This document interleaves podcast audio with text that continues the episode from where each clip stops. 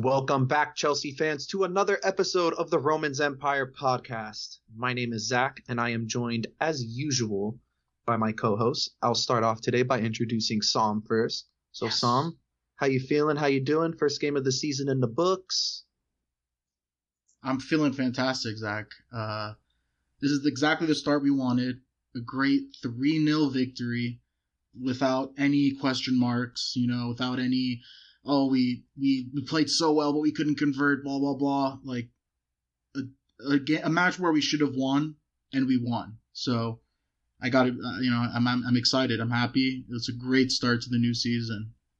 I mean, it was, it was a great start for the whole, I think for the Premier League as a whole. A lot of, you know crazy results. Like I, I remember wake like th- those terrible waking up Saturday morning for this match and seeing that Bruno had a hat trick and Pogba got four goals. Like that was probably one of the worst ways to wake up.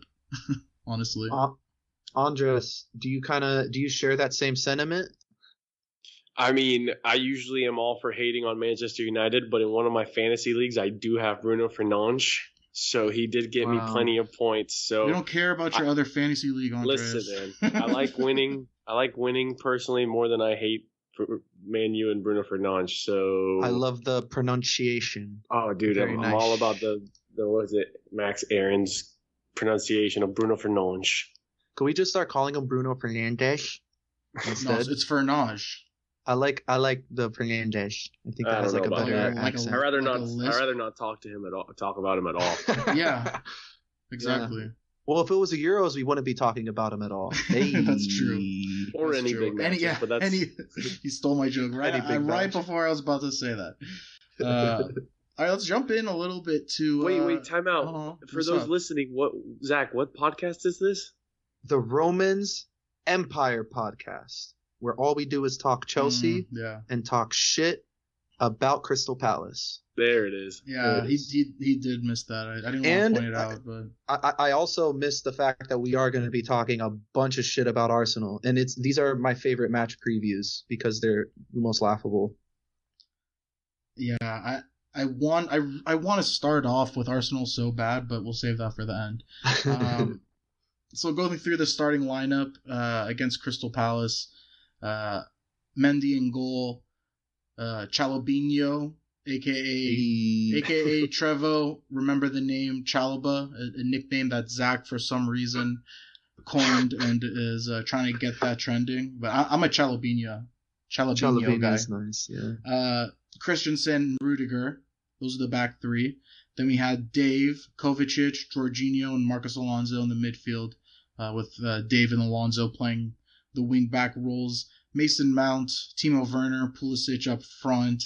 Um, let's start off with Marcos Alonso because, you know, I, I'm a wing back guy, and Marcos Alonso is quietly running away with that left wing back position, maybe. Uh, in the 27th minute, uh, a ball on the right side just outside of the 18. Mount and Alonso line up. Alonso winds up, uh, winds up, shoots. Palace keeper has no chance, doesn't even move. Bang in the back of the net. Um, we gotta actually let me go through his in-game stats first. Uh, that's one. He had one goal uh, from that free kick, three shots uh, from a left wing back is insane. Uh, 88% pass success, two chances created, four or five accurate long balls. He was dispossessed only one time. Zach, Sheesh. Zach, yeah, which is, I mean, I, I actually did see, so I saw somewhere else that he was dispossessed nine times. So I don't know who, who's keeping track of the stats, but either way, it doesn't really matter. Um, Yeah. He had a great match, and we should be talking about this uh, this lack of a Ben Chilwell's presence out there. We've yet to see him so far this season, uh, and in the preseason, obviously. Um, or I'm sorry, the Super Cup. Um, so this is this is our first question. It comes from Michael at Michael No Digits, and I don't know if this is a serious question or he just wants to get our take. Is Alonso our best player? Offensively, maybe he could be offensively our best player. What do you guys think, Zach? Wait, time Um, out. You should ask what Ron what asked, Ron- so that yeah. we're gonna ask Zach. Oh, okay, yeah. This one we got a question from Ron, aka Bone Daddy Cool, aka Bone Daddy Deluxe, aka Bone Daddy Supreme. He is singling you out specifically, Zach. Your thoughts on Alonso? Was the same, which was the same question that I had just asked, but I wanted to come, give uh, Ron a shout out. he is perfect for us um, in the sense that he doesn't throw a hissy fit by not being the first choice. Um, he's humble. He's reliable. When he's deployed as a left wing back, he is reliable. I'll correct myself there. Um, Or a striker. But no- we've yet to see or a that. striker, yeah. we've yet to see that. I mean, the point is, you know, I, I've always maintained this. Um, whenever we talked about Alonso, um, he is arguably one of the best wing backs in world football.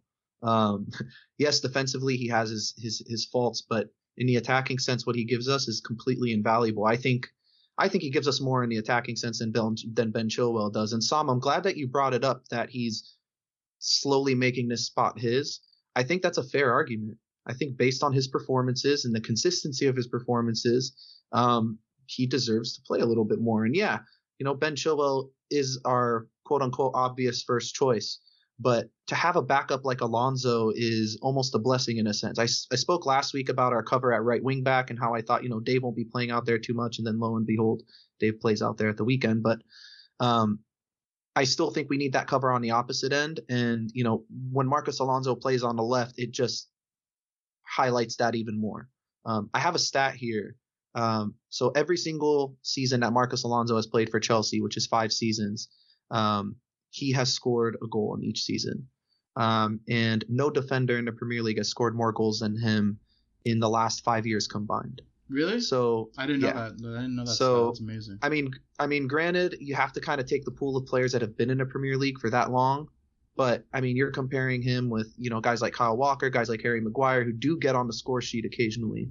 So it is an impressive feat for him, and I hope it continues, man. I'm I'm really not fussed when I see Alonso on the team sheet. Even though you used to. I used to. as Well, look, as a left back under Sorry, I couldn't wait for him to leave, um, or, or not leave. I couldn't wait for him, or I I didn't want him to play really. Yeah. Um, but in that back three, I, he's tailor made for that position. Andres, I mean, I think Alonso has done a lot of growth since he got here because, you know, there was a point where he did try to force a move out when he was kind of the the hot topic as as a left wing back, trying to make force. His agent was trying to force a move to Italy. Then, you know, under Frank, he was totally frozen out. Tuchel arrives and starts using him when he first switches to three four three. Now, you know, he shows up to preseason early after not being called up for the Euros plays great in preseason, plays great in the Super Cup, does it again here. Like you said, Zach, it's great to have a guy that's now completely okay with his role. And props to Alonso for, you know, staying not just match fit, but mentally fit as well. So that once he is called upon, there's no rust, there's no lapses of judgment. Like the guy is ready.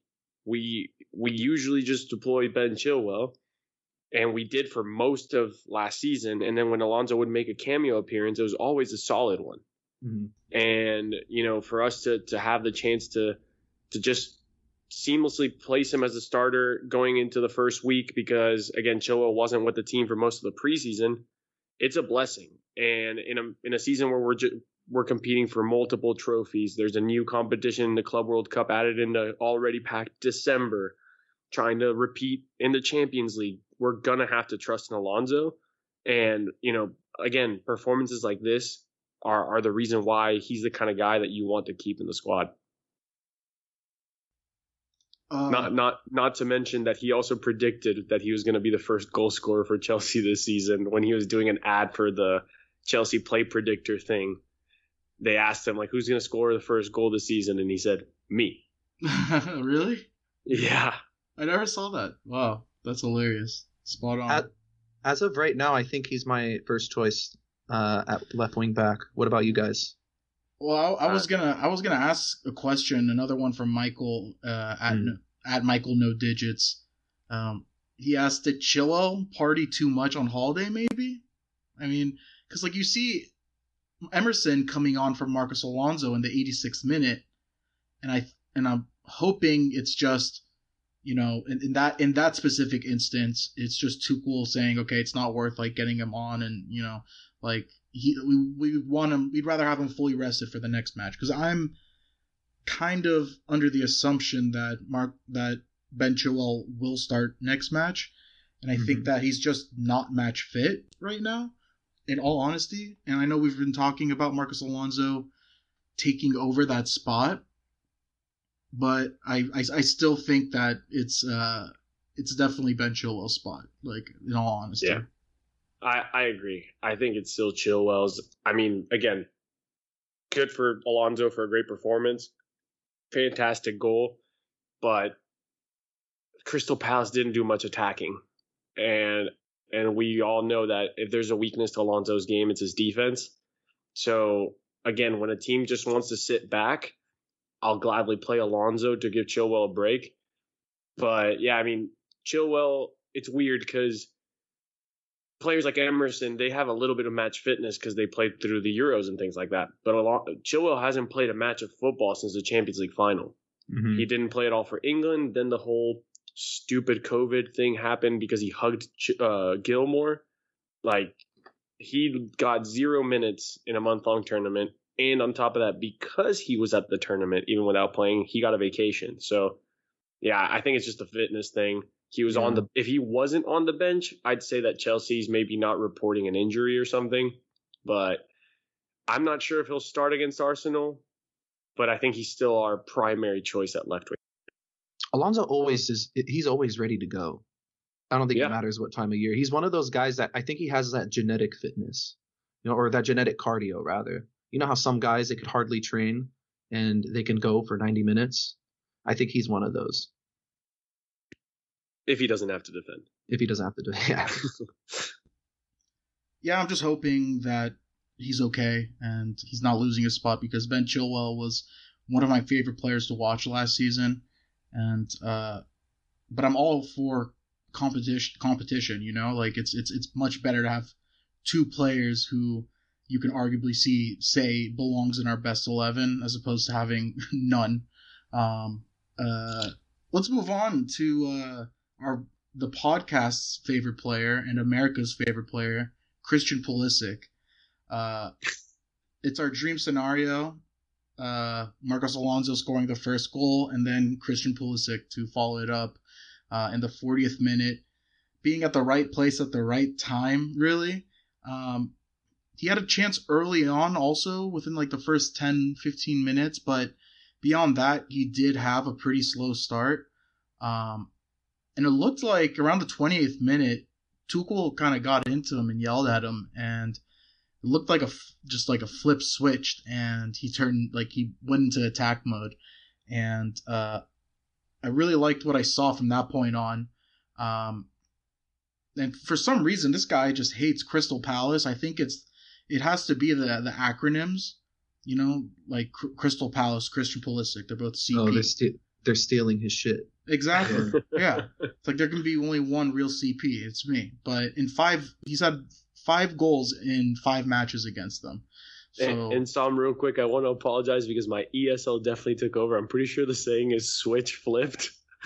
and I switch wrote the flipped. script. Flip switch. I don't know what the, which did I say? One. Did I say flip switched? That's what I wrote, so I apologize. I don't think I said. I, totally I might have said you that. said flip. You said flipped switched. I think. I was like, uh, wait a second. That's on me.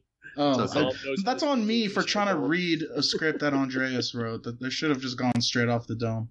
Um, but uh, his in-game stats: one goal uh, off of two shots, 92% pass uh, accuracy, two out of two accurate long balls, 50% uh, dribble success rate, so two of four.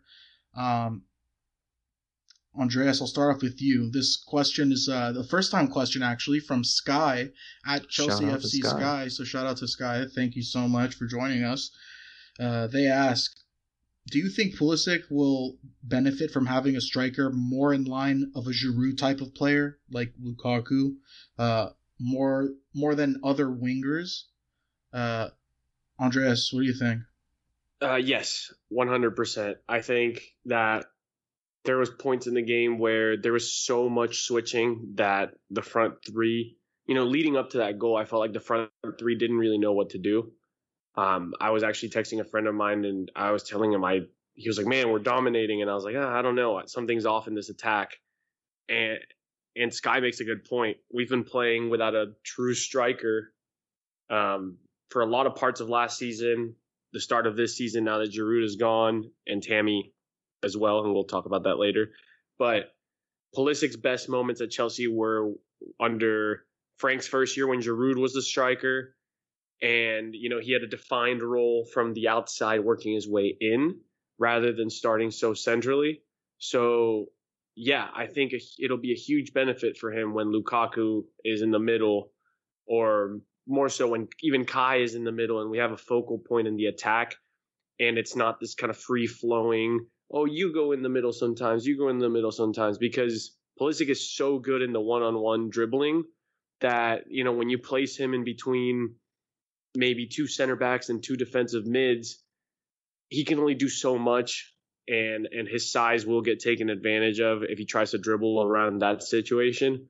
So yes, 100%. I think that if Pulisic, you know, first off, he has to earn a starting position because I think that's hurdle number one. But if he does and then does well working with Lukaku, then yeah, I think that this could be a huge season for him.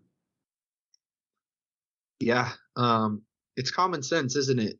when you have a natural striker out on the pitch, it just kind of makes everything easier. If you're a creative attacking player like Pulisic is, you know, I, I think it's going to take the load off of all the players, not just Pulisic. I think it'll take the load off Werner as well. A little bit of that pressure will get released off of him. Kai Havertz as well. He always he talked about the pressure going into this season. So I think it's just going to loosen up the whole attack in general. When you have a guy up there who's going to get into great scoring positions, he's a very intelligent striker in Lukaku. You know, I'm I'm looking at Werner's game almost in this particular match, all the space he was able to find when there looked like there was hardly any space. He still found space in behind. Lukaku looks for those similar runs, but Lukaku gets there with power, right? If Lukaku gets the ball in the same positions that Werner got the ball in against Palace, he probably bags a hat trick, or at least he gets a double. You know, a lot of those first time touches in the box, have, or even that shot slash cross, whatever it was. But hmm. I mean, going back to Pulisic, it's going to make the game easier when Lukaku's in those positions as opposed to Werner because teams are going to ha- be shitting their pants when he gets the ball. Um, you have a lethal striker. You have a guy that can take people off the dribble. His his game as a striker is very well rounded. It's almost complete. Um, so you add a player like that next to Pulisic as opposed to somebody who's a little more one dimensional like a Werner, who's really just a pace merchant when he's playing up top it's going to open up everyone's game. And I think it's going to open up those pockets of space in behind the striker where the number 10 would normally operate, which is where Pulisic probably shines the most. So I'm excited, man. I think I think adding him is just going to give our attack a whole new dimension. And you know, in the same way that we talk about the impact of Mendy you know, having that impact from the back moving forward, I think Lukaku is going to have a similar impact from the forward moving backwards. He's going to make everyone playing behind him that much more confident because he's so clinical. So Pulisic's definitely included in that bunch, and I think everybody's going to benefit off him, not just Christian. I wanted to ask that question, but uh, I also wanted to talk or ask you guys how you thought Pulisic played in this match uh, in particular. What did, what did you see from him, and uh, do you think that moving forward he's going to get you know a solid amount of starts at that uh, left wing or right wing position wherever he played. I, it was it was pretty fluid. He played all around the, that front three. Right. But um, yeah. What you Andreas? What did you see from Pulisic? Again, I think this fluidity is almost to the detriment of Pulisic because again, Werner slides wide, and then you don't have somebody that takes up that middle space. So for me, I think it'll his game should change. I, I, thought this game again was very slow start, and I think he got he grew in confidence as the game went on. Obviously, he scored, but I mean, you you mentioned earlier, fifty percent dribble success is not good for a winger, and for the fact that he only attempted four dribbles can tell you kind of where he was picking up the ball um, on the pitch. So, I, as much as I like when wingers switch, I think it was done a little too much in this game. And, you know, what kind of adds to it is the fact that when Havertz came on, the front three almost scored right away. And, mm-hmm. and I'm not saying like it was all on Pulisic, but when you add that central figure, it makes everyone's you know roles in the front three a little bit more easy to understand, and they kind of know where to go. So. Yeah, it, it's tough because he's going to be competing now. Now that Lukaku is like the guy in the middle, right? Like we can expect him to start most matches. Then there's only two spots for Kai, Mount, Werner, Ziyech, Cho, and Pulisic. So six dudes are competing for two spots. It, it's going to be tough. Like I said, it's you, you talk about competition being a good thing. It's going to, yeah, it, it better bring out the best of them, or you're going to get demoted to being a backup wingback to get mm-hmm. minutes. Like it's simple as that. I think I think this season we could consider an outlier just because we have so many games and so much and, and so many minutes to give. Um, you know, with the added tournament, obviously. Um, but it's kind of hard to tell right now who's going to be the first player to get quote unquote alienated from that front three once Lukaku comes into the fold. I mean, it's clear Lukaku's going to start from the off. He's available at Arsenal. Um, sorry to spoil the you know Arsenal preview, but um, he's obviously going to start there. So, like Andres said, you have those two positions. Mason Mount is pretty much an immovable object at the right wing at the moment. Um, and now you got guys like Havertz, Werner, and Pulisic fighting for that spot.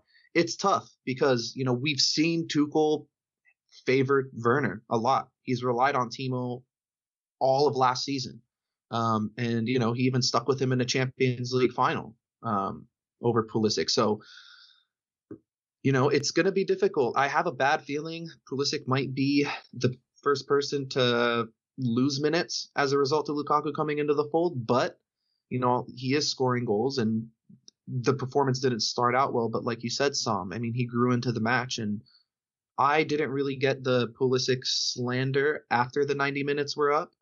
Um, you know, the guy went out there, he improved his performance and he got his goal. So I really have no complaints there.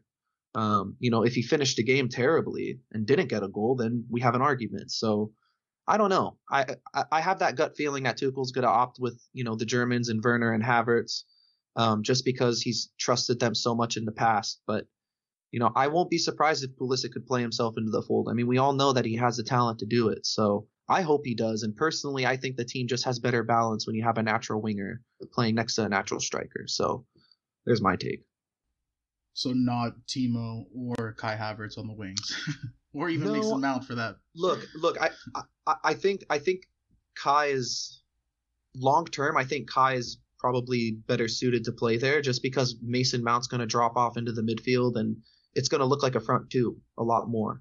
Um, and I think that's eventually what Tuchel wants to do. Um, you know, we like to suffocate teams, and by doing that, we suffocate them in the midfield.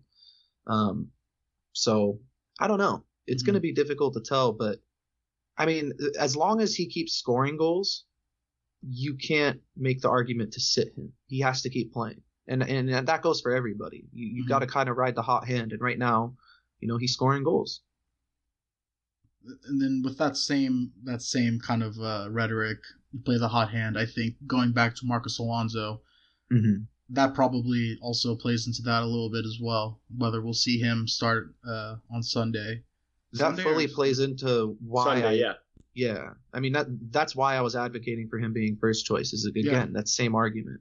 I don't know if he playing Sunday means he's first choice. I mean, no, they're no. playing Arsenal I'm saying, situationally. Yeah, I'm saying at the moment, you know, as long as he keeps playing well and he's fit and he could play the 90 minutes, you keep starting him. Just like anybody Arsenal, else. Like he's, you know, he's not going to be asked upon to like play a lot of defense anyway. Uh, so it's not really a big deal. Uh, all right, now let's move on to the last uh, topic of this of this match. Trevoh, remember the name Chalobinho. Chalobinho. All right, where do we begin, Zach? I think we need to begin on the nickname. Uh, remember the name, baby. Why? Yeah. Is there a reference that I'm not getting, or is it just you want people to remember his name? Uh, to be honest with you, the moment he scored, everything went completely black, and I just typed that name onto Twitter, posted it, and it was more like a I'm just gonna throw shit at the wall and see what sticks. So I mean, yeah. the Chalobinho nickname is great though. I love I, it. Jorginho one upped me, and that's the thing. So, Chalobinho, yeah, I like Chalobinho better. I mean, Zach, yeah. you, we'll, we'll, we'll let you have it this time, but I don't think this one's gonna stick. I'm gonna keep. I'm gonna. I'm gonna. I'm gonna work on it. I'll find a. Okay. will find a good nickname for him that represents his playing style too. Okay. Um, sure. So on his pre- Premier League debut, Trevoh Chalobah scores an absolute banger from far out, and it's crazy because when he's there in that spot, you can hear the fans kind of like, "Come on, have a go for it," you know? They want him to shoot, and you know we've seen that shot from Rudiger, from Zouma, from whoever else is playing back there. Sometimes Andreas Christensen, David Luiz for years. Well, David Luiz, yeah, definitely. And you're never expecting them to even be on target. But this one, he hit it nice and low, right in the corner, absolute banger. I literally screamed, oh my god, like five times in a row. I couldn't say anything else other than that. It was one of the craziest things I'd ever seen. Um, such an amazing man of the match performance. Uh, 77 accurate passes, of which 46% were forward passes into the opponent's half. He was playing really, really far up. It was great on the on the right side. Um, 93% pass success. Uh, five out of six accurate long balls. Two out of three duels won. Two out of three aerial duels won. Two interceptions. Um, what a we'll start off. Let's start off before we get into the questions. Zach, what did you make of that performance? Like, was that one of the greatest debut performances that you can remember for, for an academy player, especially? It was. It was. Uh. It was emotional. I, I mean, I'm. Not, I'm not gonna lie to you guys. I teared up. Uh. When I feel when he that, was man. I celebrating. feel that. Um. It was a great, a great moment. It was almost instantaneous. The ball went to the back of the net, and he didn't even have the chance to put his hands up before the tears came out. He just dropped to his knees, and it was just. You you see moments like that, and um, you, realize how special football is and what it could do, um, for for people. So that's just this everything too, I love about this game. club especially. this like, club, especially, you know, yeah. with with Lukaku coming back, that Chalobah goal, like there was All a lot of reminders this week, like of how amazing this club is. I love all those pictures of um of them winning trophies together when they were younger, when it was like Cho, Mount, Reece, Chalobah. They're all just next to each other, posing with multiple trophies, multiple pictures. And you know, Chalobah talked about it after the match, and he said, you know, it was just it's incredible. Like, you know, I've won trophies with these guys. We've won before. So, you know, the chemistry is obviously already there, but the fact that he's such a good kid um is is is icing on the cake. Um, you know, he, he does everything right. You know, he in terms of professionalism on the pitch and off the pitch, his his posture is great. I mean, obviously when he plays, he's ridiculously good, and you know, we, we we almost forgot about Jules Koundé, guys. um, but look, I I think I think it's important that we make the right decision with him next. Um, that's kind of all I'm to say on that. I don't really know what the right decision is because, you know, these Koundé rumors, like I said, they're not going away. But, you know, if, if I'm going based on my initial instinct, he stays in the starting squad. It, again, the same argument we applied to Pulisic and the same argument I applied to Marcos Alonso goes to him as well. Um, we talk about them being the hot hand. I mean, he put in back-to-back man of the match performances, and one of them was in the European Cup final. The other one was on the first day of the Premier League season. It's crazy. That's all that Two- needs to be said. Two matches changes everything for him, huh? Andreas. Five. Yeah. Well, yeah, the, the true. preseason. I mean, we started this preseason talking about a major youth exodus because the youth don't think they can work their way into the squad. The top center back prospect in Marc Guehi leaves Wow. immediately. And then here comes Chalobah, and he's like, in in a very Mason Mount like fashion, bets on himself when everybody else tells him not to. And now the club is thinking, well, shit, like the kid has it, you know? And and those are the things that you love to see from the academy guys. It's again, you you understand that and you want you respect their decision if they think they can make their cut somewhere else, but to have the balls to say I can go straight into the Chelsea first team and then prove it, it you're you're made from a whole yeah you're built different because I I don't think any of us had Trevoh Chalobah in our depth chart going into this preseason, let alone going into the Super Cup, let alone going into the Premier League. And he had a few mistakes in the Super Cup, which he grew into the match, and then he had zero mistakes against Crystal Palace.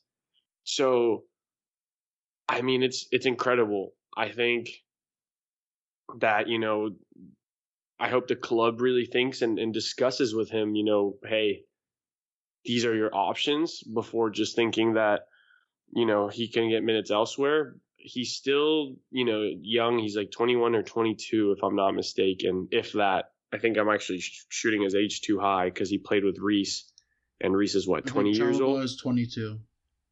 So I mean, the guy used to captain the youth team, so you know he's the leader. He's got the size. He can only fill in the frame a little bit more. He's extremely forward thinking for a center back. Uh, he can play center mid, which was one of the bajillion reasons that people were calling for Declan Rice is because he can do both. Well, we have a guy that can do both already in the squad. And and yeah, before I, I spoil the questions, I'll I'll kind of keep my mouth shut. But the guy was unbelievable and well deserved man of the match. Um, the last thing I'll say is, you know, we talked about his celebration, and you know, it, it, it puts it in line with me for I think the first one I remember that was similar to this was when under Conte in the FA Cup Charlie Musonda. Charlie Musonda. Yeah. And, and, that kid tried so hard to finally make it. And, and, you know, unfortunate for him, injuries continue to be an issue, but that meant so much to him. And then you have Trevoh, who probably didn't expect to start the season here. And as a center back, you're, you know, Musonda is at least an offensive player. As a center back in a back three, like you're, you're not supposed to be anywhere near that sort of position. To mm-hmm. hit hit it as cleanly as he did. The ball was like moving weirdly too. It was like almost a knuckleball going to that far post. And and to score in the first match in like 18 months of full capacity at, at Stamford Bridge, like it mm-hmm. doesn't get better than that.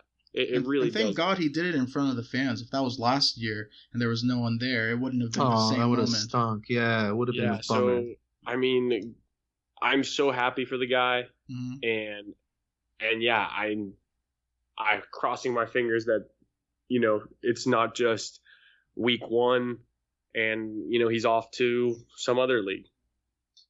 Um, let's get into the first question. This one is from Trey at Trail Wolf. He said, "Is Chalobah's surgeon form good enough to make him a starter? If so, mm. does Azpi or Reece lose out on a spot?"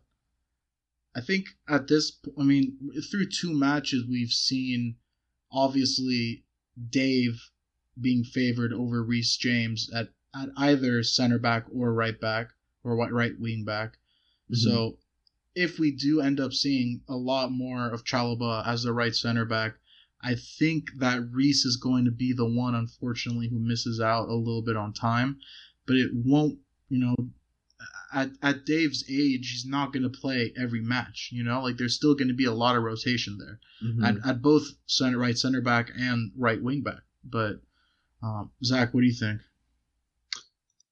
Uh, I, I, mentioned it in my little tangent. I think right now, yeah, you, you just ride the hot hand. I mean, he's playing well. Um, you know, something that's important to keep in mind with young players is that they need the consistency of playing time um, in order to maintain that confidence and maintain that high level.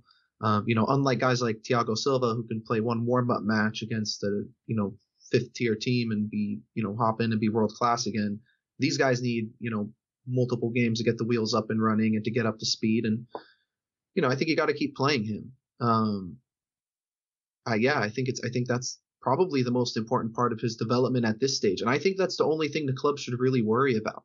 Um, moving forward with him, at least this season, is you know the the kid needs to get enough playing time. Uh, he doesn't necessarily have to play every week. I don't want to say he's a starter in our best eleven because it's only two matches and Dave is Dave.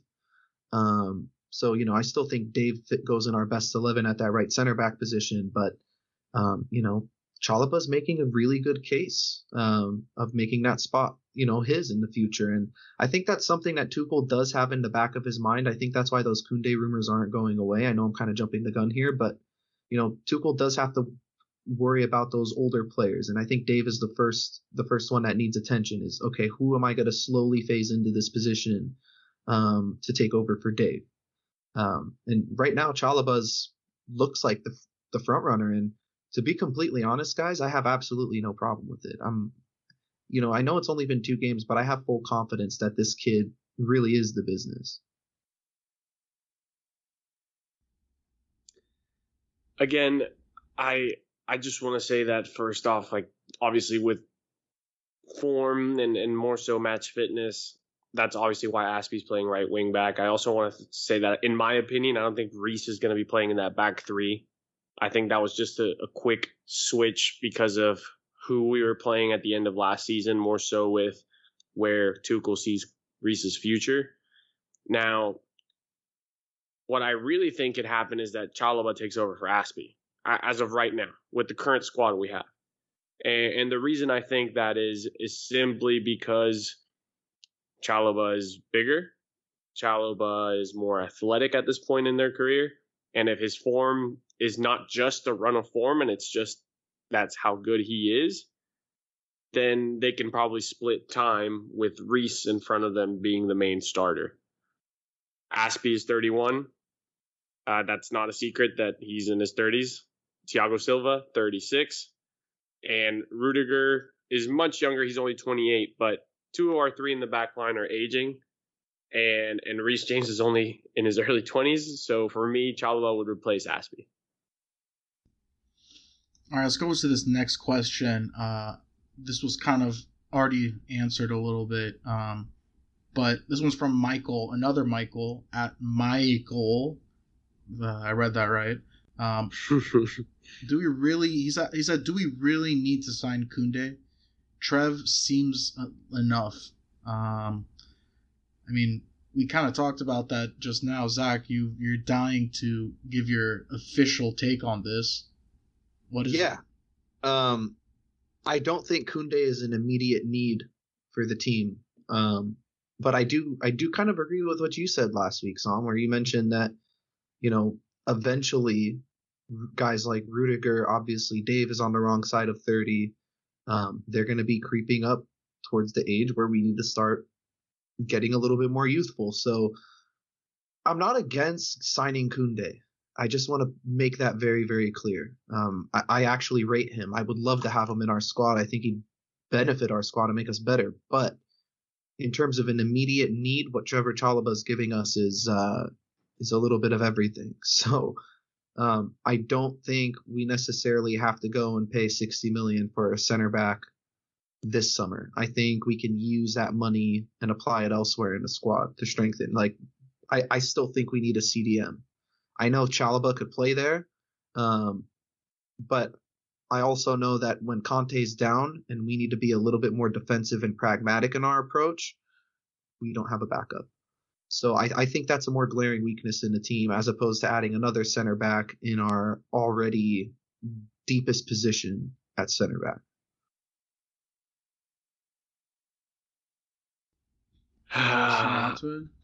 yeah, I mean, we don't need Koundé. We have five center backs that can cover three spots. But if I'm supposed to look at longevity, I mean, it's tough. I, I don't know enough about this Levi Colwill kid, if I if I'm remembering his name correctly. Uh, he was the captain of the academy team last year, or he was the main starter. Le- Levi Colwill. He's at uh, Huddersfield on Huddersfield, loan, I believe. Yeah. So he's supposed to be kind of the left-sided center back of the future for Chelsea. Um, I don't know enough, like I said, to, to say if like he's highly rated and you know we're gonna try to give him a squad spot next season. If that's what the club is thinking, then no, we don't need Koundé. Um, Zach mentioned a need for DM. Trevoh Chalobah played a full season of DM last season. He can play center back. you can bring in Koundé and Trevoh Chalobah can now cover two spots, both center back and the DM necessity. Koundé's 22 also, and he had a he's now rated as like the top center back in La Liga without Ramos and you know uh, Varane being part of it anymore. So I mean the guy has a pedigree already at age 22. I already mentioned that Azpi's 31, pushing 32, and Silva is definitely up in age at 36. Uh, obviously, we have uh, Christensen ready to take over for Silva, but I don't see cover for Rudiger, and I don't see, you know, um, a long-term replacement for Azpi just yet, unless we're thinking that that's Trevoh. So I see why the club is still there for Koundé. Sam, I know you and I talked about how other teams are also kind of keen on him. It's just a matter of, again, where does the club want to prioritize? So I don't think we need him, but I understand the links, and I would, Yeah. you know, at the end of the day, be okay with his signing. and this is like one of those situations where like I secretly hope that Real Madrid comes in and buys him, so that it's, it's we don't have to talk about it anymore. Exactly. So uh, yeah, so it's like not so tempting for Chelsea. It's like, oh, you know, we couldn't have got him anyway. Real Madrid got him, like, you know. So uh go to Real Madrid. It's really nice out there. Um all right, this next point, Zach, you can just mute your mic for this because I don't want to hear your take on this. Um Tammy going to Rome. so disappointed in you right now, but it's okay. I'll, I, I'm so excited to talk about this right now. Um, so Tammy, I've- permanent move, uh, not alone, for reportedly 40 million euros plus add-ons with a very flexible payment plan, uh, including a buyback clause from 2023 onwards for 80 million euros. Um, it, he wasn't sold to Arsenal. Okay, so Zach, you can stop crying about that, even though you're you're still continuing to. Um, so, uh, look, um, Andreas, I know I've started with Zach on the last couple questions, but I need to start Yeah. with Zach again. okay. Are you are you gonna get over this like hostility you have against Tammy? No, I, I, I, I think I'm, o- I think I'm pretty over it now. oh, you He said he no, and I was like, you're not gonna No, go over it? listen, listen. He didn't go to Arsenal. I think a lot of that hostility triggered a lot of anxiety and stress that just made my mind one giant melting pot of terrible ideas about Tammy. No, look, You said good riddance when he was gone. I did say good You riddance. said he can fuck off. I- Like what the hell, bro? We have a buyback clause. We could, he's gonna come back eventually. the, I, I like the buyback clause. Yeah. Look, I'm glad I'm glad he made the I'm glad he made the decision to go to Rome. Um, I I I argued it before on the pod and said you know, Mourinho for as much as as much shit as you want to talk about him, he he makes his strikers score goals.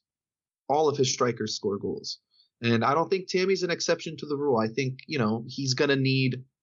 Obviously, he's gonna need playing time. He's been out of form for what almost a year now, or a little less than a year. Um, you know, so once he gets into that squad and acclimated to the team, hopefully he can start scoring goals. I feel like he's that he's that player where once he gets three or four, we all know what happens. You know, he's gonna get you double figures. So I'm sad he's gone. I'm angry that he considered Arsenal, and I will get over it. I'll just stop there. You were embarrassing me, Zach. Honestly, I was I was like monitoring our Twitter just to make sure you didn't post anything stupid about it. No, no, no, no, no, no. I was never gonna. I, I'm not a. I'm not a. I'm not a fucking. I had to make sourpuss, sure. man. No, look. Here's the you thing. you did say something in the Rep Ultras Discord, and I was like, oh, what? What are you talking about, Zach? Get the fuck out of here. that is. So I had to monitor is- the Twitter and make sure Hey, you didn't say hey, anything hey. similar. The Discord with the Rep Ultras is a safe space. All right. hey, you know, you treat Twitter like a safe space sometimes too, but uh yeah, I do. You know what? It's what be it's for. It's for venting, but I don't want you to Psalm's, say to anything Psalm's stupid. credit, if you if you do follow our Twitter account at Romans Empire Pod, just a good place to plug it. Um, all the rash tweets are definitely mine. the emotional, like quick, like spend 0.5 seconds considering this, I know. I'm going to post it right now. For example- Isn't that, For isn't that what example. Twitter's for? yeah, For example, is. Trevoh, Ch- uh, remember the name Chalobah. exactly. That's a prime example right there. 0.5 seconds. Should I post this? Yes. Let's go. Yeah. It's up. yeah. Tweet. Six likes. I'm killing it. uh, but I want to uh, kill myself now. Man. You guys are making me.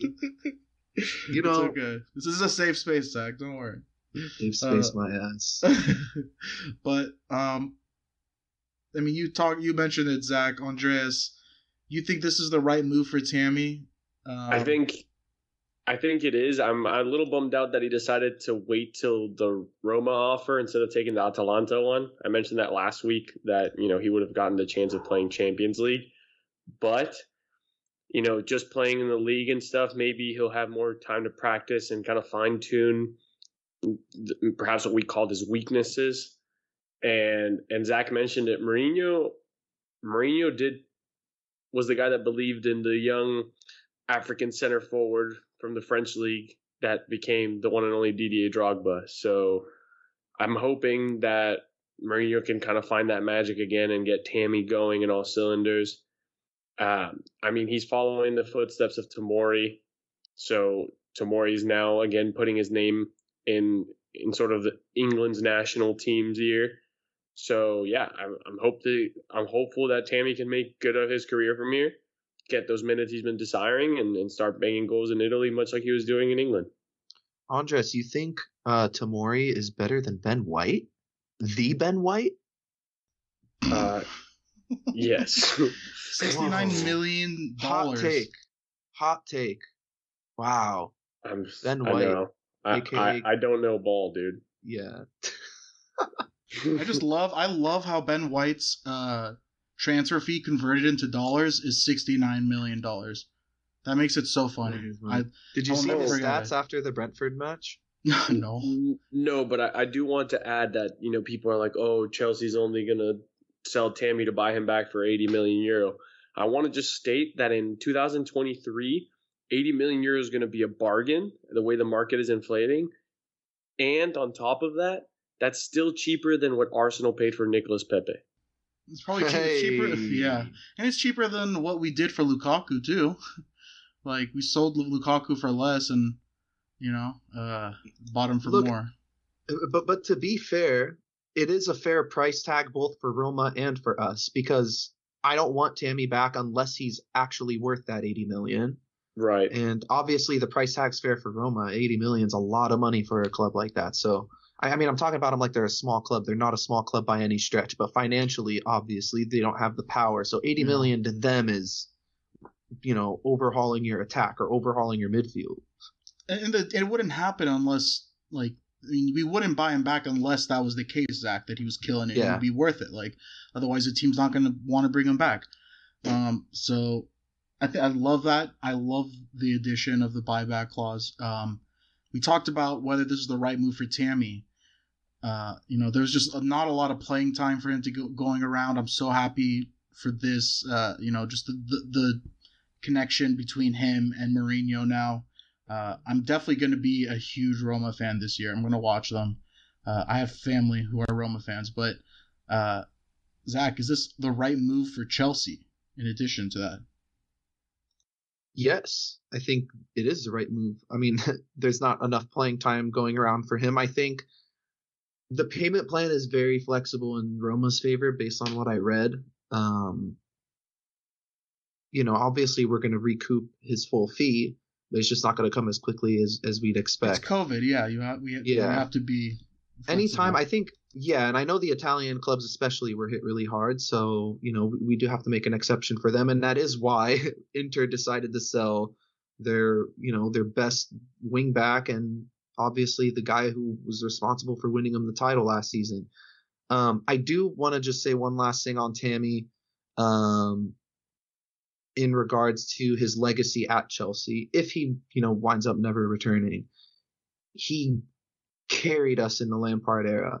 Um, he was crucial um, in keeping us afloat that season. And um and you know all the success that happened under Frank and you know it's unfortunate that he didn't have that same success under Tuchel. I I really would have loved if he did. I would have liked to bring hashtag Team Tammy back. Um, but you know all all in all, you know he's a great servant to the club and I hope he I hope he comes back. I just want to put that out there. You know, if he becomes this 80 million pound striker, then fuck yeah, let's bring him back. So good riddance and good luck, I guess. Don't say that. Andreas, what do you think? I mean, it, it's the deal's a win-win. I, I, don't think I have much more to add on that end. Mm-hmm. Um, I think that this is the best case scenario for all parties. I'm honestly shocked that Tammy and his agent were open to a buyback. Like I remember mentioned that mentioning that I thought this was kind of a burnt bridge the way the last couple months had been for the for him at the club. I never so thought this, that. Why would you? Th- why well, do you think that? I mean, he was frozen out. I mean, he was given two chances to start in the Premier League, and both times he was benched at halftime. So I mean, he, to be fair, he he, he wasn't, wasn't good. good. Don't yeah. get don't get me wrong, he wasn't good, but it's yeah. not like we were beating teams five nothing. Yeah. We were like like uh, Tuchel legit made a joke after the Crystal Palace game. He said, "It's nice to win a game where we don't need a Jorginho penalty to win." Yeah. I don't know. Well, I feel it like tells I, you everything you need to know. When Tammy's direct replacement last year was a guy who does not score goals. Like yeah, that, like that, that is what true. he's known for. but uh, but like I just feel like in the last you know four or five years, however many years you want to make this time period, uh, I just feel like we've we've never burnt bridges with any of these players that have left. And we were just talking about Chalobah having pride for you know loving Chelsea, coming up through the the youth system and having that connection with it. Lukaku wanting to come back. Yeah. Like, why is it so like hard for you guys to believe that Tammy feels the same way too? Like, I still think he has love for the club, I don't think he ever thought that he was frozen out for any unfair reason. That's and very fair to say. I, yeah. I mean, of course, when you're a footballer and like in the moment, I'm sure he was pissed off. But we're talking about Thomas mm-hmm. Tuchel, mm-hmm. the guy who convinced Edouard Mendy to come out for Kepa. Uh, you know, yeah. the same kind of thing that Zach said. You know, Tammy was replaced for someone who doesn't score. Mendy got replaced by someone who can't save a goal. So it's the same thing, and he was able to keep their cool, uh, and it worked out in both I, in both instances. But yeah, I, I guess like whenever I guess whenever you hear the rumors of him wanting to go to Arsenal, that kind of makes me think like, okay, he doesn't, you know, like you don't just be like, oh, I want to leave Chelsea to go to a bitter rival. And I think that's what kind of made me think that for a second. Like if those rumors, if there's if there's truth behind those rumors, then it's like, it's, does he really love Chelsea? You know, like that's that's where I was going at. So, yeah, that that's all I was saying. I don't know. I think you're right. I think that's. I mean, that's a that's a fair point. All right, enough talking about the guy we're shipping out. Let's talk about the guy we're bringing in. Lukaku finally unveiled. My theory was right we, we he was waiting to get his jersey until we shipped out Tammy so he can get the number nine. Zach was right about his uh, press release being him holding his jersey, holding the front of the jersey up because he's gonna take that nine from Tammy. Uh, so we were spot on with that. Um, he wasn't available uh, this past weekend due to quarantine rules, but um, as of today, uh, August 16th, we finally got pictures of him in this kit, um, both home and away. Uh, no it matter how ugly, yeah, no matter how ugly they are, they still look good on a player and looks beautiful on him. Um, and a nice like 10 like 12 minute long interview on the fifth stand app um and I, I saw it on youtube but it was awesome to watch and like that's you know what we were mentioning earlier about him wanting to come back he talked about that. Um, you know, we got a question from Ron. He said, "How hype are each of you after watching that Lukaku interview? I can't fucking wait." Uh, let me let's let me just go through some of the quotes first.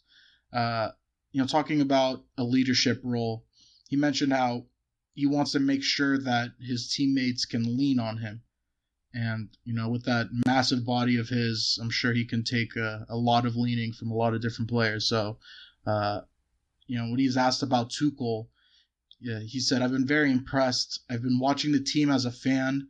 What I like about him is that every game he has a different game plan, and that's what really sets him apart. Um, when he was asked about his role on the pitch, he said, if he wants me to be a focal point or if he wants me to attack the spaces in behind, I can do it. The two years in Italy helped me master all the facets of the game for a striker, and now I'm ready. Uh, I mean, like, he's he's so ex- I'm so excited to have him. I'm so hyped. He mentioned even uh, talking to Havertz during a Europa League game before we before we bought him, saying that uh, he told him to go to Chelsea. so he's also actively recruiting for us on our behalf when he's not even on the club. So he's a blue through and through. Um, really a shocking. I'm. It's still a shocking signing to me. You know, if, if you if you just consider the season that Inter had, first of all, like you didn't think that they were going to sell him, and like him, like just like it just came out of nowhere. It really did, and I can't get over it. Andreas, what do you think? First off, I want to th- say that fuck Mino Raiola because this interview just makes me realize that Lukaku wanted to come to Chelsea when Conte was here. That's why he and sacked Raiola. His, and his agents, yeah, I mean, eventually because his time at United was awful. Um, but it makes me just realize that he always had love for the club.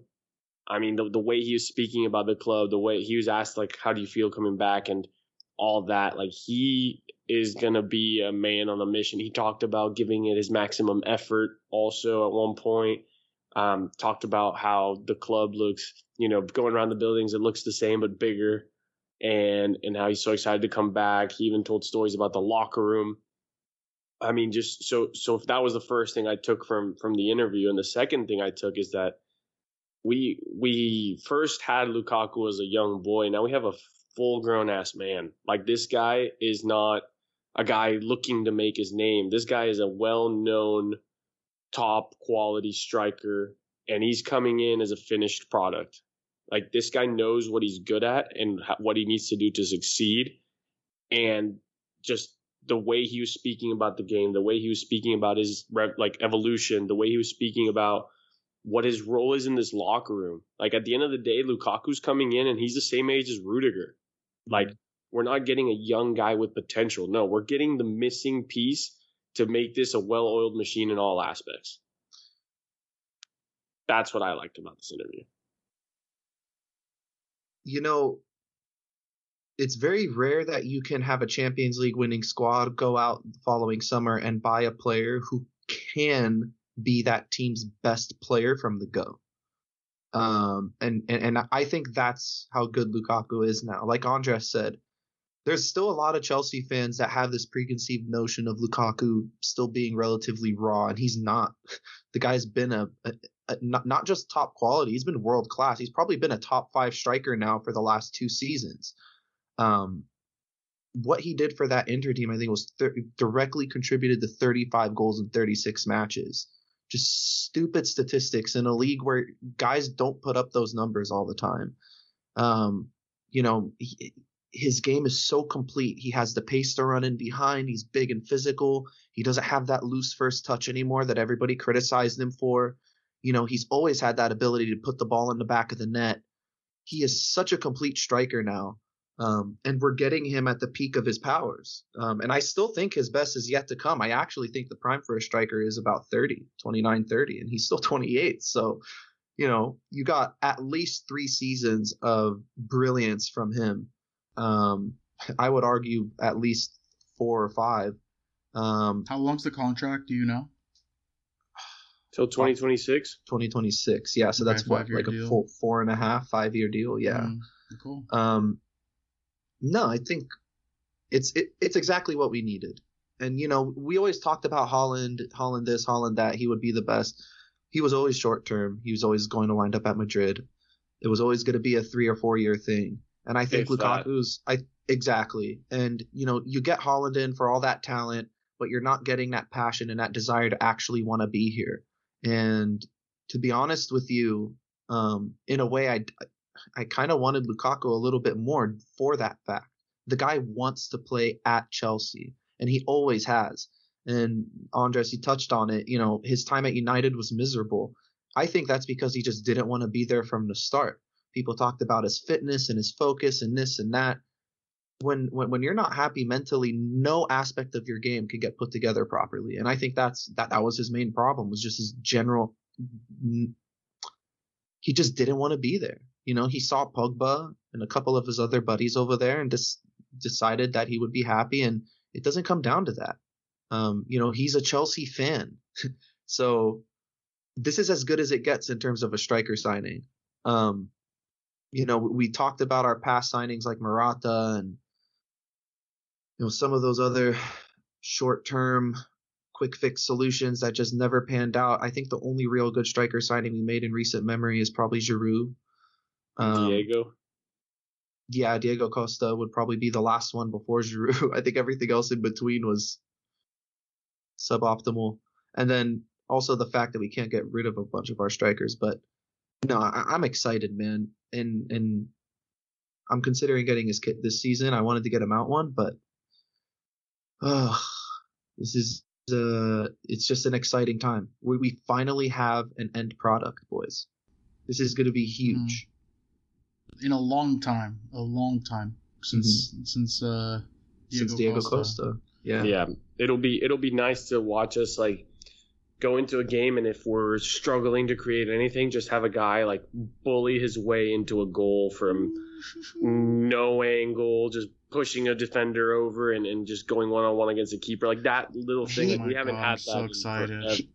He, he also has that ridiculous. He he had a run last season. I think it was in the Champions League where he spun a defender around the halfway line and beat him for pace with the ball. Yeah, it's unbelievable. That like little, when he's when he's, he's backing a, down into a center back and just gets the mm-hmm. ball and does that spin move, it's it's it ridiculous. Is, he rolls off them, unbelievable. That's like his, the scariest his athle- side. His athleticism is like similar to LeBron's in the NBA in terms of just like natural ability. Yeah, like He's yeah, not, he's a freak. He's, he's a freak athlete. no, no, no, no, no. But but I'm saying just in terms of athletic ability, I mean that guy is I feel like he's built for any sport.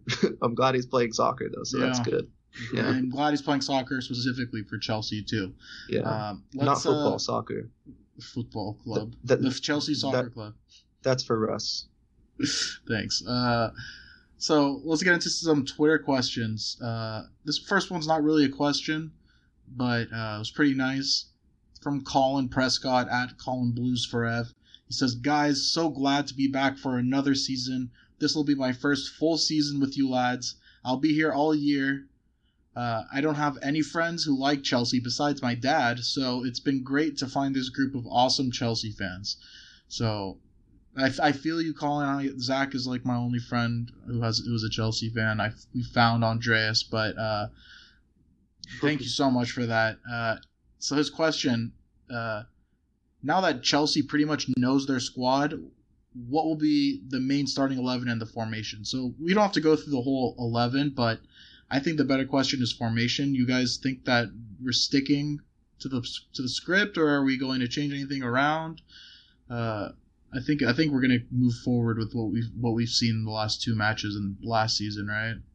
Mm-hmm. Yeah, I think the primary will still be the three four three, unless because we didn't have the players in preseason, it's been kind of a long term. It'll be a long term project to find a new formation. So to me, it's it'll be the three four three still. I I still want to rub in the fact that I called this last season that the three four three suits this squad better than the four three three or the four two three one. So suck it. Good call, Zach. Um, Thank you. So this next one is from uh, at Black Emoji, we missed him. Where's he been? Um, so he asks, "Do we need a goal scorer in the midfield? If so, who do we add? It's supposed to be RLC. No, it's not. Um, but it looks like Tuchel is sticking with Kanté slash Jorginho slash Kovacic. I, all I have to say is we're adding Lukaku, so I don't think we need a goal scorer in the midfield. We have we finally have our goal scorer. Right, right. Does anyone? Yeah disagree? Uh, I mean, I just think that this system doesn't require the two guys in the middle to, to do the scoring. Um, with that said, I think Tuchel has instructed them to shoot a lot more from distance because between the Super Cup and uh, the the Palace match, Kovacic, Kanté, and Jorginho have been at least trying to shoot from distance. Kanté being oh the god, closest one to scoring, Kovacic. and then Oh. Jorginho had like a half volley that hit somebody. So It was a nice shot I though. think we're yeah we're we're trying to. So yeah, we'll see. You never know. Maybe the number eight jersey will make Kovacic magically learn to shoot. Yeah, what's that about? Why didn't Mount get the eight? Very Or surprising. why didn't he want the eight? Yeah. And why did Kovacic get it too? Like I feel like Seniority? Maybe maybe Mount maybe Mount wants to make the nineteen make uh number I 19 mean, his. same reason why Willian got the ten for one year. I think it's a seniority thing. I'm sure that there's a technically Kovacic has been on Like the squad to- longer than like Mount. a totem pole. Yeah. Yeah. Um. All right. Uh, this next one is from at Vigil Bruin. He at he's asked, uh, huge Ampadu fan. I just don't see a path forward for him with Chelsea. Sad. Thoughts? I love reading like the tweets verbatim because it it's, it makes sense on a tweet, but reading out loud, sad. Uh, yeah. I mean, Andreas, do you see a future for Ampadu? no, I don't. I I don't know. Again, I I, I don't think it it was um to his like to his own detriment going to the Euros ruined his chances. I think because he didn't spend a whole summer here. Again, I, the the more I think of the loan system, especially with how much we rotate managers, hopefully that that hopefully that rotation is over. But For Tuchel now. hasn't seen Ampadu at all. And honestly, we haven't even seen enough of Ampadu to remember what Ampadu can really do. Is he a center mid? Is he a center back? Is he a left sided center back? Is he a right back at times? Like, we don't know. And unfortunately, I don't think Chelsea or the teams that we're loaning him off to have the patience and are, are dedicating the time to find out what player he is. So, no, I don't see a path at Chelsea. So I hope he gets sold rather than loaned again so that, you know, from the fact that he's still young, he can kind of find out for himself where his career will go. I think it'll be a lot easier to sell him too because of his international pedigree. You know, he's had I think it's double digits in caps now. Obviously, he went to the Euros, didn't have the greatest tournament, but still went to the Euros. Um, yeah, it kind of sucks. I, you know, the limited soccer we saw from him was he looked good. I liked his bite. I liked his aggression. I thought he had that chip on his shoulder that we need. Looked like he has the dark arts in him, like Rudy does too. I just have this odd feeling that if we do get rid of him, he's gonna blossom into you know a, a borderline, if not world class player at some point. Because I think he does have that in him. Um, but yeah, it's just a weird situation. All right, uh, let's go to the next question. This one's uh, another one from Ron. He asked, "What's more important at this point, signing a center back or a midfielder?" Zach, what do you think?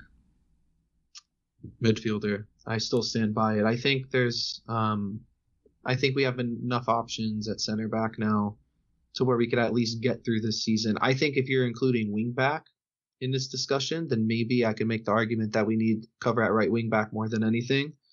Um but I mean I've been preaching that we need a CDM, you know, a natural CDM to cover for Kanté. Um so yeah, I think a midfielder. Agreed. Sweet and simple to the point. Uh, all right, let's get into our last question. This one's from Russell Saunders at Mr. Grumpy Oz. Are you fans? Uh, are you guys a fan of Mason's beard? And uh, were you all wearing your new T-shirts to the pub for the match? Uh, so this is Russell Saunders. Uh, he he has some awesome shirts. We've retweeted it. I think uh, we'll retweet it again. Um, so we want to. You know, here's a quick plug for him for his uh, shirts and hats. Um, but uh, we might be doing a cap giveaway, possibly. No Uh, cap. No cap. Uh, so, but there will be a cap in this case, actually. Um, so I guess I guess the Like question that. is, are you a fan of Mason's beard? oh. I don't know. No, well, I, I think not. so. I think it, oh no, wow. No, as a as a member of a you know the beard community, I, I- don't accept his application no, uh, well, why not? We need a we. it's patchy. Yeah, I was It patchy like for a- a while. Just give him time and it'll grow full. But but but Tom, you had potential. I don't Andres, think he could fit into anyone's squad, including the beard squad. oh. Every everyone can grow a beard. You just need time. or and, or and the he can just pandemic stay in the- and lockdown. or he could just stay in the clean cut squad. There's no shame. Yeah, he did look good. Honestly, he's a cutie no matter what he does, so I'll give him that. I also I also miss his old haircut. yeah, me I'm not a too. big fan The of haircut, current one. yeah, I I miss the old like English fuckboy haircut that he used to have. I love I, th- that I think look. this is the new his new haircut is an English fuckboy this haircut. This is like the Maybe he's just an yeah. English fuckboy. Hmm, This any No, haircut he gets. no, is. Mason, no, go back to being innocent. This is like the, The tic- whole- this is like the TikToker stereotypical haircut. I feel Yeah, like I'm not a fan of it. Go back to like you know he needs to take the boys to men approach. Like be like like the the, the nice simple nerdy kid that people can like trust. Don't don't fall into like being edgy. All right, let's finish up the F- episode talking about uh, Mason Mount's beard. Oh, I don't actually, know. Let's talk about the Arsenal preview. Uh, so this is this. I the notes that we wrote are just laughter, just ha ha ha ha. LMFAO. They suck. We don't. It's pretty. It, it's that simple um, they they admittedly they had a very very strong end to last season and i didn't think that they would be contending for top four this year but i thought that they would look better than last year so far in preseason plus the beginning of this season uh they've had a loss to Hi- hibernian which i don't know would you guys know where that is, they play Scotland. hibernian their, their scottish team yeah. drew against Rangers, lost to Chelsea, lost to Spurs, and then to wrap it up, they begin their Premier League campaign with a loss to newly promoted Brentford, who was actually a sick team, and I kind of like them. Like they're just like a great story. Um, Seventy four years since the last time they've been in top flight football. seventy four. That's crazy. Yeah, that's why the fans were crying, dude. It was Yeah, nuts. dude. It It was was like unbelievable. legendary. Yeah. And it, and the best part is that it all came at Arsenal's expense, which is makes it even better. So they've looked like shit. Um, but it we, it's fair to note that in our last five matches away at the Emirates, uh, we've only had one win and one draw, with three losses uh, in those five matches. So, admittedly, it's not the easiest place to play, but I think those three losses are mostly flukes. But I'm I really don't know what's going on with the whole uh, Aubameyang and Lacazette situation. Andreas is convinced that they're out. Uh, I've, I saw Barcelona talks, and I you know if you thought Barcelona was was you know on a downhill trajectory right now, they're trying to buy Arsenal's No. strikers off them. Like does it get any lower than that? It's A team like, whose net worth is negative 450 million. it's beautiful. they're in to the see. negative net worth, yeah. But they're, they're just as sad as Arsenal now. They're like, Listen, here's the thing though. Chelsea in recent history struggle against relegation sides. yeah. And we have to take this game seriously. I thought you were gonna steal my stat, Andres. I was like ready to go at you, but that was a good one. I, I- think that we need to take this game seriously. I hope Lukaku's ready. I hope Kanté's ready because we can't be lo- continuing this trend of losing to sides that are championship material.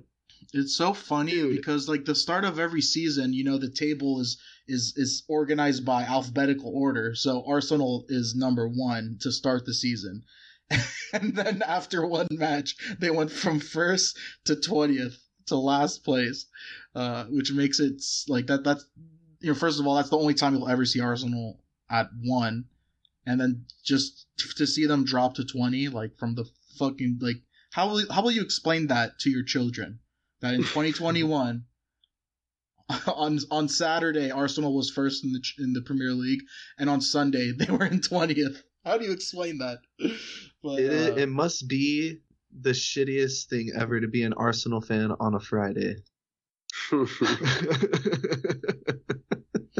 that's it's like your whole weekend's fucked. Oh yeah, it was, it was a fr- wait. Was that the Friday game? Yeah, that was a Yeah, Friday. it was, the Friday first. game. the opening match. It was the perfect start to the first day of the Premier League. I It could was not banter. better start. Dude, Yeah. the bumblebees, man. I sent so many bee emojis uh, on that day. It was it's great. Um, so Ben White, more like Ben Shite. Am I right? you're right.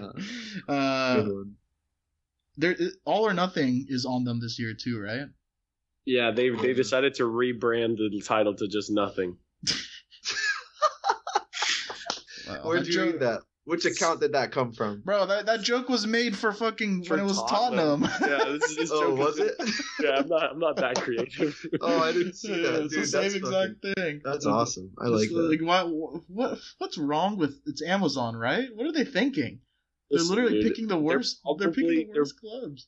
they're probably just throwing them a few pennies and and are and they know that fans like us are gonna eat this shit It's, up. yeah, it's gonna be the most mm. dramatic, definitely. I am I am such a fan of that show because of the teams they're picking. I want I to mean, see the city going on one in was Brentford. fun.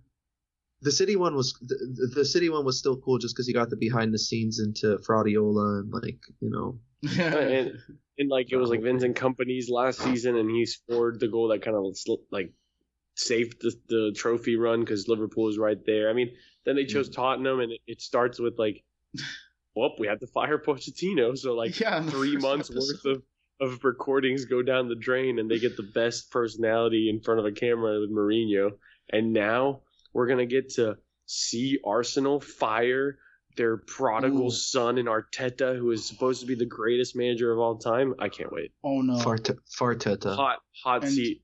Do you know um, who's sorry, gonna replace take. him? You know who's gonna replace him, and it'll it'll lead to the greatest show possible, but it'll be terrible for us. Antonio Conte. No, he will not go there. Zero chance. He will look at that Conte- team. I, He'll look at that team and he'll be like, "I don't have any killers." Dude, he he Only Xhaka. told he told Tottenham no because they don't have a project or the plan or the money to fund him. Like Yeah. zero chance. He walked away from Inter, the champions of Italy, because they had no money. Yeah. turned on Spurs because they said, "Oh, we're gonna sell Kane and not have money." There's zero chance he goes to Arsenal. Okay, he's but- probably waiting for someone like Pochettino to burn out of PSG so he can walk in and be coaching Messi, Mbappe, and Neymar. But okay, if even if that weren't going to happen, like you talked about how lucky they were that uh about last year about Mourinho coming in, who would be the best like storyline for him to come in for like specifically for all or nothing? I think Antonio Conte would probably be the Thierry best one. Henry. If He's Thierry- also not a good coach. No, right. I mean, it would just be fun to watch Thierry Henry be like, guys, I'm an invincible. Why are you guys so shitty? Or, oh no, even better yet, He's they showing him up somehow get training. Roy. They somehow get Roy Keane to to come in. oh my god. Andres, what are you saying? No, you entertaining, entertainment wise, we're Oh, talking oh, about oh, strictly oh. entertainment wise Fan- on all or fan- nothing. fan- oh, you're talking about Fantasyland. exactly. Yes. Yes. I mean, nobody's like Roy, I'm t- Roy job. Kent. Roy Kent. Then if we're talking Fantasyland, Roy Kent from. Uh, I mean, Roy Kent is definitely based on on Roy Keane. you think hundred percent. From, A uh, oh. hundred percent. Zach doesn't even know what the fuck we're talking about because he doesn't watch Yeah, Ted no. Lasso. Unbelievable. If, if you're You listening guys- to this all you- podcast, because all you guys think I'm gonna raid your fucking uh, Apple accounts and look at all your shit. I can't give you it, Zach. Just sign up for it. Fine. Sign up. Sign it up. Free, Zach, free- just free get a one week trial and just Yeah. binge it. It's worth it. So I know I need to. And this But, is for I mean- anyone else who's listening. You Yeah. listen to Ted Lasso. Wait, yeah, wait, let's wrap up on. And, Arsenal. and we are Yeah. talking about Arsenal. I'm Yeah. gonna start just by saying Let's go. that um, we shouldn't get too ahead of ourselves. This is a team that's going to want to try and bounce back from whatever that was on Friday. So um, we obviously can't take it lightly. In terms of what Sam said and, and Lukaku being ready, uh, Lukaku's definitely going to be ready. He's a Chelsea fan and he's playing against Arsenal in his, you know, re-debut for the club. Have you? So Um, I'm gonna. I feel good about this going in. I think um, Lukaku's gonna get his uh, account with Chelsea opened. I think he's gonna score. Um, I think he has a potential to score multiple goals. That's why I'm really licking my lips. Um, and I'm gonna go three 0 Chelsea. I think. I think we do. I think we do back to back three nils. We're gonna see a bunch of posts all over Instagram and Twitter of how good we are for another week. That'll be great. Love that world. Love love when you look through the Twitter timeline and it's all positive. Positive, happiness. yeah. It's Yep. great. Andreas. what do you My think? bold prediction is that Troops is going to break the record of F bombs on a video, a two minute video during the match when we just go on a scoring tirade. Also, Nah, bold. It's not that Real- bold. Realistically Yeah. speaking, uh, realistically speaking, I think that Lukaku is actually going to not score. I think he's going to assist multiple goals, and that the supporting cast around him is going to be the, the one scoring against Arsenal this weekend. that'll be great. That's my bold prediction. Pulisic double. He's gonna get two. I like Revenge for them tearing his hammy. Yep. I like that too. A revenge for that FA Cup, which we should have won. Mm. Yeah. Um. All right. I mean, I guess we have our predictions there. Um. Yeah. So make sure that you guys are following us on uh, Twitter. I already kind of plugged it already, but at Romans Empire Pod. Um, be on the lookout for our next episode as well. We are going to be dropping one after the Arsenal match, uh, giving our take and also looking forward to the week ahead as well. So uh, until then, keep the blue flag flying high.